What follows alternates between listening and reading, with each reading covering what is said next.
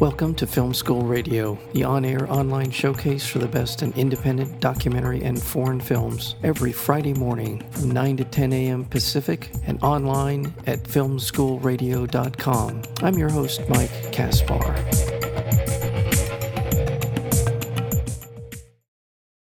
Beyond the Visible, Hilma af Klint is a documentary film about an abstract artist before the term existed, a visionary trailblazing figure who, inspired by spiritualism, modern science, and the riches of the natural world around her, began in 1906 to reel out a series of huge, colorful, sensual, and strange works without any precedent in art history. The subject of a recent smash retrospective at the Guggenheim Museum, af Klint was for years an all but forgotten figure in art historical discourse before her long-delayed rediscovery. Director Halina Dyrschka's dazzling, course-correcting documentary describes not only the life and craft of af Klint, but also the process of her mischaracterization and erasure by both a patriarchal narrative of artistic progress and a capitalistic determination of her artistic value. The film is called Beyond the Visible, Hilma af Klint, and we're joined today by the director of this remarkable documentary film, and that would be Halina Dyrschka. Halina, welcome to Film School Radio. Thank you very much. I'm very pleased that you have me. When and how did you discover Hilma af Klint, and what was it about her story that gave you the confidence that you felt you needed in order to embark on a documentary film project about her and her life? Well, actually, the first time I heard of Hilma af Klint was in a newspaper article. And the title of this article was Art History Has to Be Rewritten. That was actually in the cultural part of the, let's say, most important newspapers in Germany. So I was very intrigued by this title. So I read this article about Hilma af Klint and I thought, that can't be, that I have never heard of her. And half a year later came the exhibition from Stockholm, where it started. That's now more than 5 years ago. It came to Berlin, and I immediately went there to the exhibition. And I have to say, I was completely speechless when I was standing in front of those paintings. Absolutely. They're not just stunning, but they're really taking your breath away. And after realizing what is happening with me in this exhibition, I got really angry because I couldn't believe that everything that I read so far, because I had done already some research by reading everything that I could get, I realized nothing of that could be true, because they told the story was simply that this was a forgotten artist, very alone in Sweden. She didn't exhibit. She knew nobody. She was not connected in the art world, and so on. And but has done remarkably work. But it was just discovered. But when I stood there, I had the feeling this can't be true. And so I started right away. So you were obviously very intrigued by what you've seen at the exhibition of her work. How do you begin that first step? This is someone who's essentially been erased from history and who the bulk of their artistic output happened almost a century ago. Where do you begin? Well, actually, the first step was because I didn't know what will happen to the exhibition after Berlin. I knew it was going to another city in Europe, but we didn't know by then. I spoke with the curator at this evening at the opening night, Iris Müller-Westermann, and she works for the Stockholm Modern Museum, and she was the curator of this fabulous show. And I asked her if she can give me some, input, if she can tell me a bit more about it. So we met, I think, just a day later and had a coffee together, and she told me about that. And then she told me she doesn't know how long this show will go on. And I thought, okay, the first thing I have to do is filming the paintings, of course, because as you also see in the film, some of them are extremely huge. So where can I film them but in the museum? And they have to be hanging somewhere, because otherwise I can't go into the archive and just film them, because then you wouldn't be probably able to see everything. You need really space. So I started filming with a very, simple camera, because we didn't have any money for that. But so I just did some simple filming in the first place that we just got at least something. And then I applied for some money, and yeah, that worked a bit. But I went on. I simply went on doing research, connecting with people. And I went, actually, I was traveling to some of their exhibitions afterwards. And the year after I saw it, there were 2 more exhibitions coming up. So I traveled there and met some interesting people. Funny enough, the interesting people were, and that tells a lot, I think, about the art history. I mean, not all of them, but funny enough, most of the interesting people were not sitting at the stage, Sometimes they had some seminars after the opening show or something. And then you have seminars and all these art historians sit there and speak, more or less interesting things. But in the end, I figured out some in the audience, there were also artists, and other art historians probably who haven't been invited on stage, but were very asking interesting questions. And yeah. That was really fabulous. In the film, there are people who are distant relatives or friends of people who knew Hilma. Tell me a little bit about connecting with those people, that side of her life. She was not a very outgoing person. Her personal life was very private. So I can imagine connecting with family would have been very important in terms of telling her story. Tell us a little bit about how that happened. Yeah, I mean, first of all, I really, I started, of course, to connect with the family first, with Johan Afklind. He was by then actually the head of the foundation, because the whole work is owned by a foundation, and most of the members were at this time from the family. And yes, and he was very helpful, because trying to support me with everything and showing me also some photographs and what he had. And as you mentioned, there wasn't much. Hilma af Klint was, in a way she was private, but of course we don't have to forget the time. The photography was already invented, but I guess it was quite expensive, so you don't have many photographs of those people. And when I started the film, I had exactly, I think, 3 or 4 photographs of Hilma af Klint.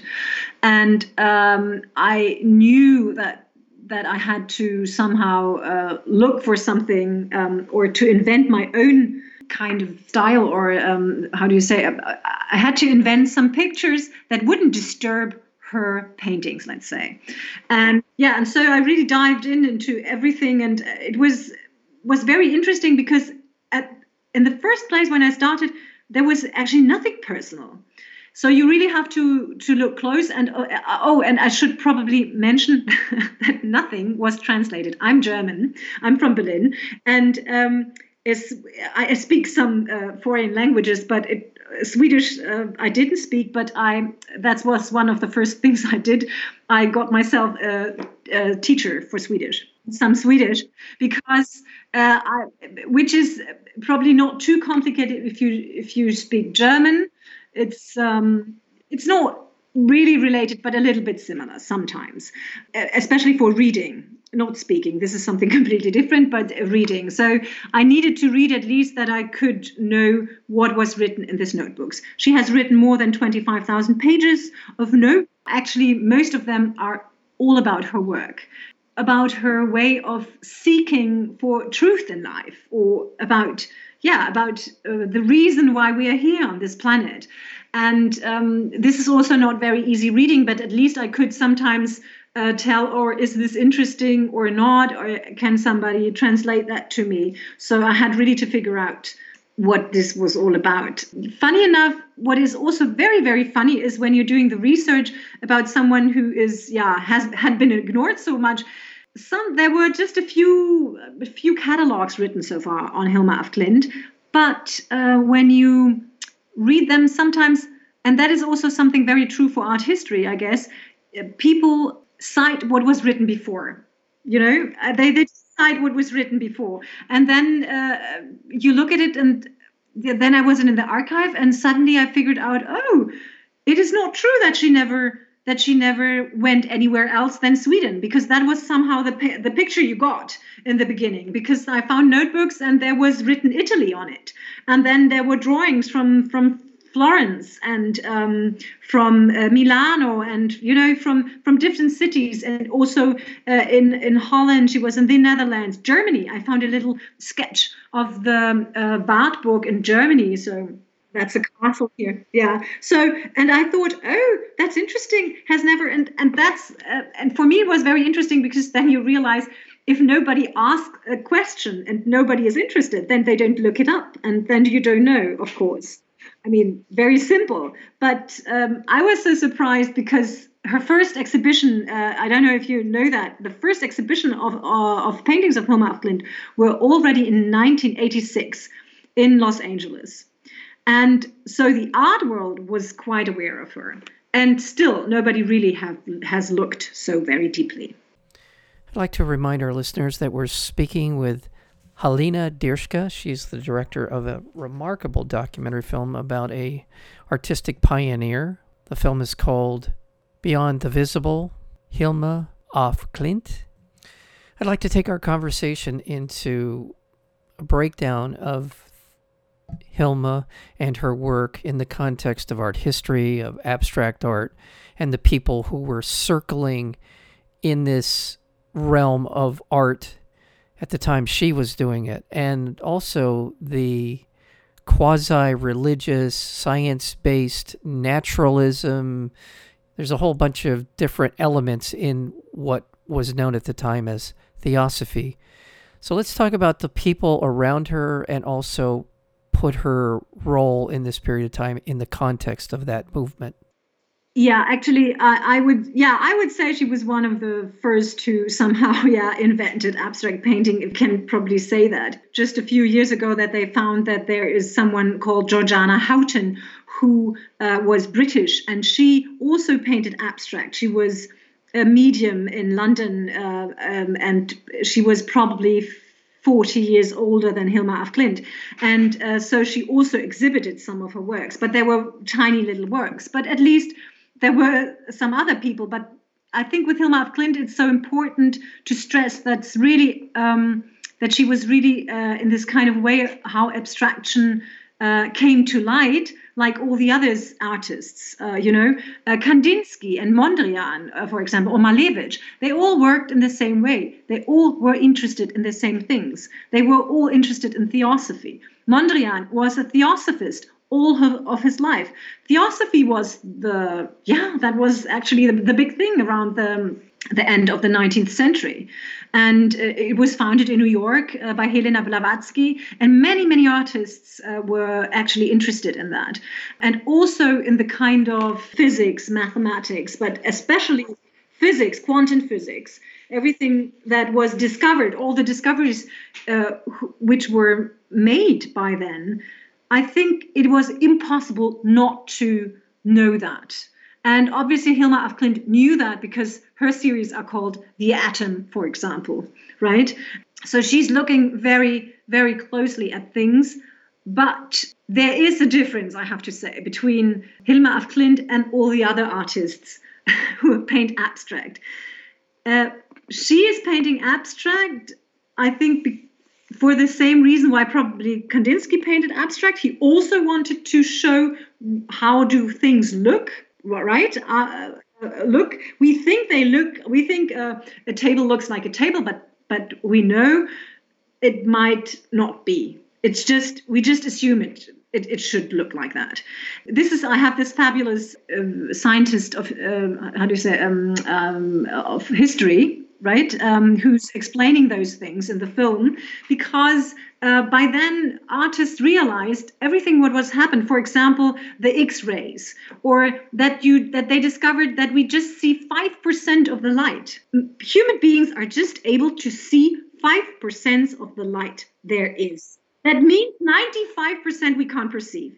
And if you were an artist, and that is such a nice idea, I think, that is important, I think, for everybody to know, because that is how it is today. Also, if you just see 5%, then what is with the other 95%? Then we are just very limited. And that is where everybody wanted to go, because then you have to invent everything. And that's what those abstract artists did. So Hilma af Klint went the same way, but she went even further, I think, because she was so spiritual and really, really looking for some kind of truth in her life. And that is the reason what you mentioned before, that there's enormous power. And, you know, there's coming a pure joy, I think, from these paintings. They're absolutely, when you're standing there, you feel like you're at home. You feel like you're coming home because everything seems to be good. And I felt a big relief because I thought, oh, God, thank God that this exists, because then nothing is so horrible in the end on this planet. Sometimes you can think that, you know, sometimes you think, oh God, can it be true? Especially in those days. And you think, oh, is this really real? Maybe not. Maybe not. Maybe we're human beings are making our life very, very complicated. And so Hilma af Klint is not just an artist, she is really a seeker, and she truly, I think she succeeded. She succeeded very, very well in painting what is beyond what we see. And this is something I find, and in the end I have to say that for me, this is a very successful life. It is not what you call what you would call success in our, let's say in our reality, because she didn't sell anything. She didn't go to galleries. She didn't want that. She didn't even want to play the game. She was not interested in becoming the first abstract artist. She was not. But she was interested that people would recognize her works and would see them, because she wrote that down for herself. She said, it is really important for humankind. In addition to her art, her abstract art, she also kept journals, and you described earlier 25,000 pages worth of writing that she did over the course of her lifetime. Curious about the bearing that those writings had on her art. And another aspect of all of this, you've spent a lot of time around Hilma af Klint's work. What little I've been exposed to it was very powerful and pulled me in on an emotional way that I did not expect. You've been around people who have been exposed to her art. Well, let's talk a little bit about your reaction to her art and how you've watched other people react to the work of Hilma af Klint. I would say there are no words for that. So that's why Hilma af Klint painted. She wrote a lot, but I think nothing is so strong as her paintings. And I have to say, because you said, if you're not drawn into, I always have the feeling if people are not drawn into that, something must be wrong with them. I'm very sorry. I don't want to get near to somebody, but sometimes I feel something must be wrong to them because, you know, there is no harm in, I mean, at least it's not harm. And that's, I think, a lot of art can do a lot of harm also if you're careful. Especially in film business, you can see that, you know, some films are really, I mean, just made for money or something. I mean, that's okay in a way, but sometimes it does harm things. And with Hilma af Klint comes, she represents a view of life and a view on art that is so unique in a way, because it is without any ego, you know, that is really without any ego.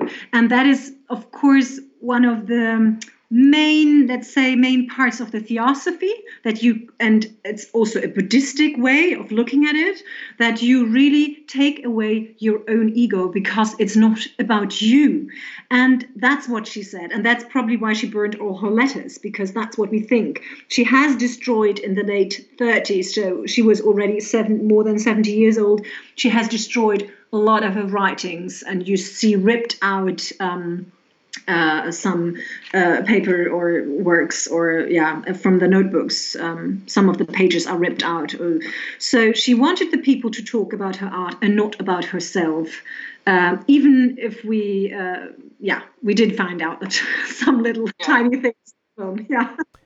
You mentioned earlier the fact that her work is now being shown I know there was a big exhibit in New York not too long ago. Other exhibits, I assume more and more of them are being held around the art world. Are you seeing the changes in the perception and her place in art history? Is that happening? And if not, why not? So talk a little bit about how, through your work with the film, Beyond the Visible, Hilma af Klint and other people are now hopefully stepping up to put her where she deserves to be. Yeah, I would say, I mean, art history is going to be rewritten now. They're rewriting art history, let's say. I mean, we have now museums showing her art, and there are more and more exhibitions. More and more people are interested. And of course, due to the Guggenheim exhibition last year, I mean, so many visitors came. So it's really spreading the word to everybody. I think you can see that, even books who are written. With the historian of science who's in my film, he just wrote a new book, and I met him I think last summer, and he said, "Oh, I'm writing a new book about physics and also about how abstraction came in." And I said, "Oh, did you mention Hilma af Klint?" He said, "No, I forgot." And then I got in, and I said, "You shouldn't write her in." And next day, I got an email, and he said, "Oh, she's in," and now the book is printed. So that's how it starts. And I think many people, it's not just me, are working on that. And of course, it's part of the art. It's the work of the art historians who should do that. I think my work in this art history part is done, because honestly, I am not really interested in who was first or whatever. I just pointed that out very clearly in the film, because nobody would have listened. It was very important to say, she is first, those are your rules, we are playing with your rules, so she was first, done. And I've said it out loud, I don't want to discuss it anymore, she is there, but now I have the feeling I really have to aim why this work is so extremely important. I think it can bring out really the best in you, those paintings. I mean, this is what I has discovered. And for my research in the film, it was not easy to finance this film. It was really, we didn't have much money, but in the end, we made it, and that is important. But I had really fulfilling 5 years working on that. Well, I, for one, am thrilled that you've devoted so much of your time and effort to putting this wonderful film together. It is, as I said earlier, a remarkable documentary about a remarkable artist, and thank you for that. Thank you for your work here. For people who want to find out more about the film, it's being released here in the U.S. through Zeitgeist Films, zeitgeistfilms.com. You go there and you can find out more about Beyond the Visible, Hilma af Klint. You can go to the filmschoolradio.com website to find out how to do that. There also is available through Kino Now, which is a platform by which you can watch the movie, and you also can support local cinema, which is in dire need of your support right now, given the circumstances we find ourselves in. Halina Dyrschka, congratulations on this brilliant film, and thank you so much for finding time to spend with us today here on Film School Radio. Thank you, and come back anytime. Yeah, very nice. I really enjoyed it. Thank you very much.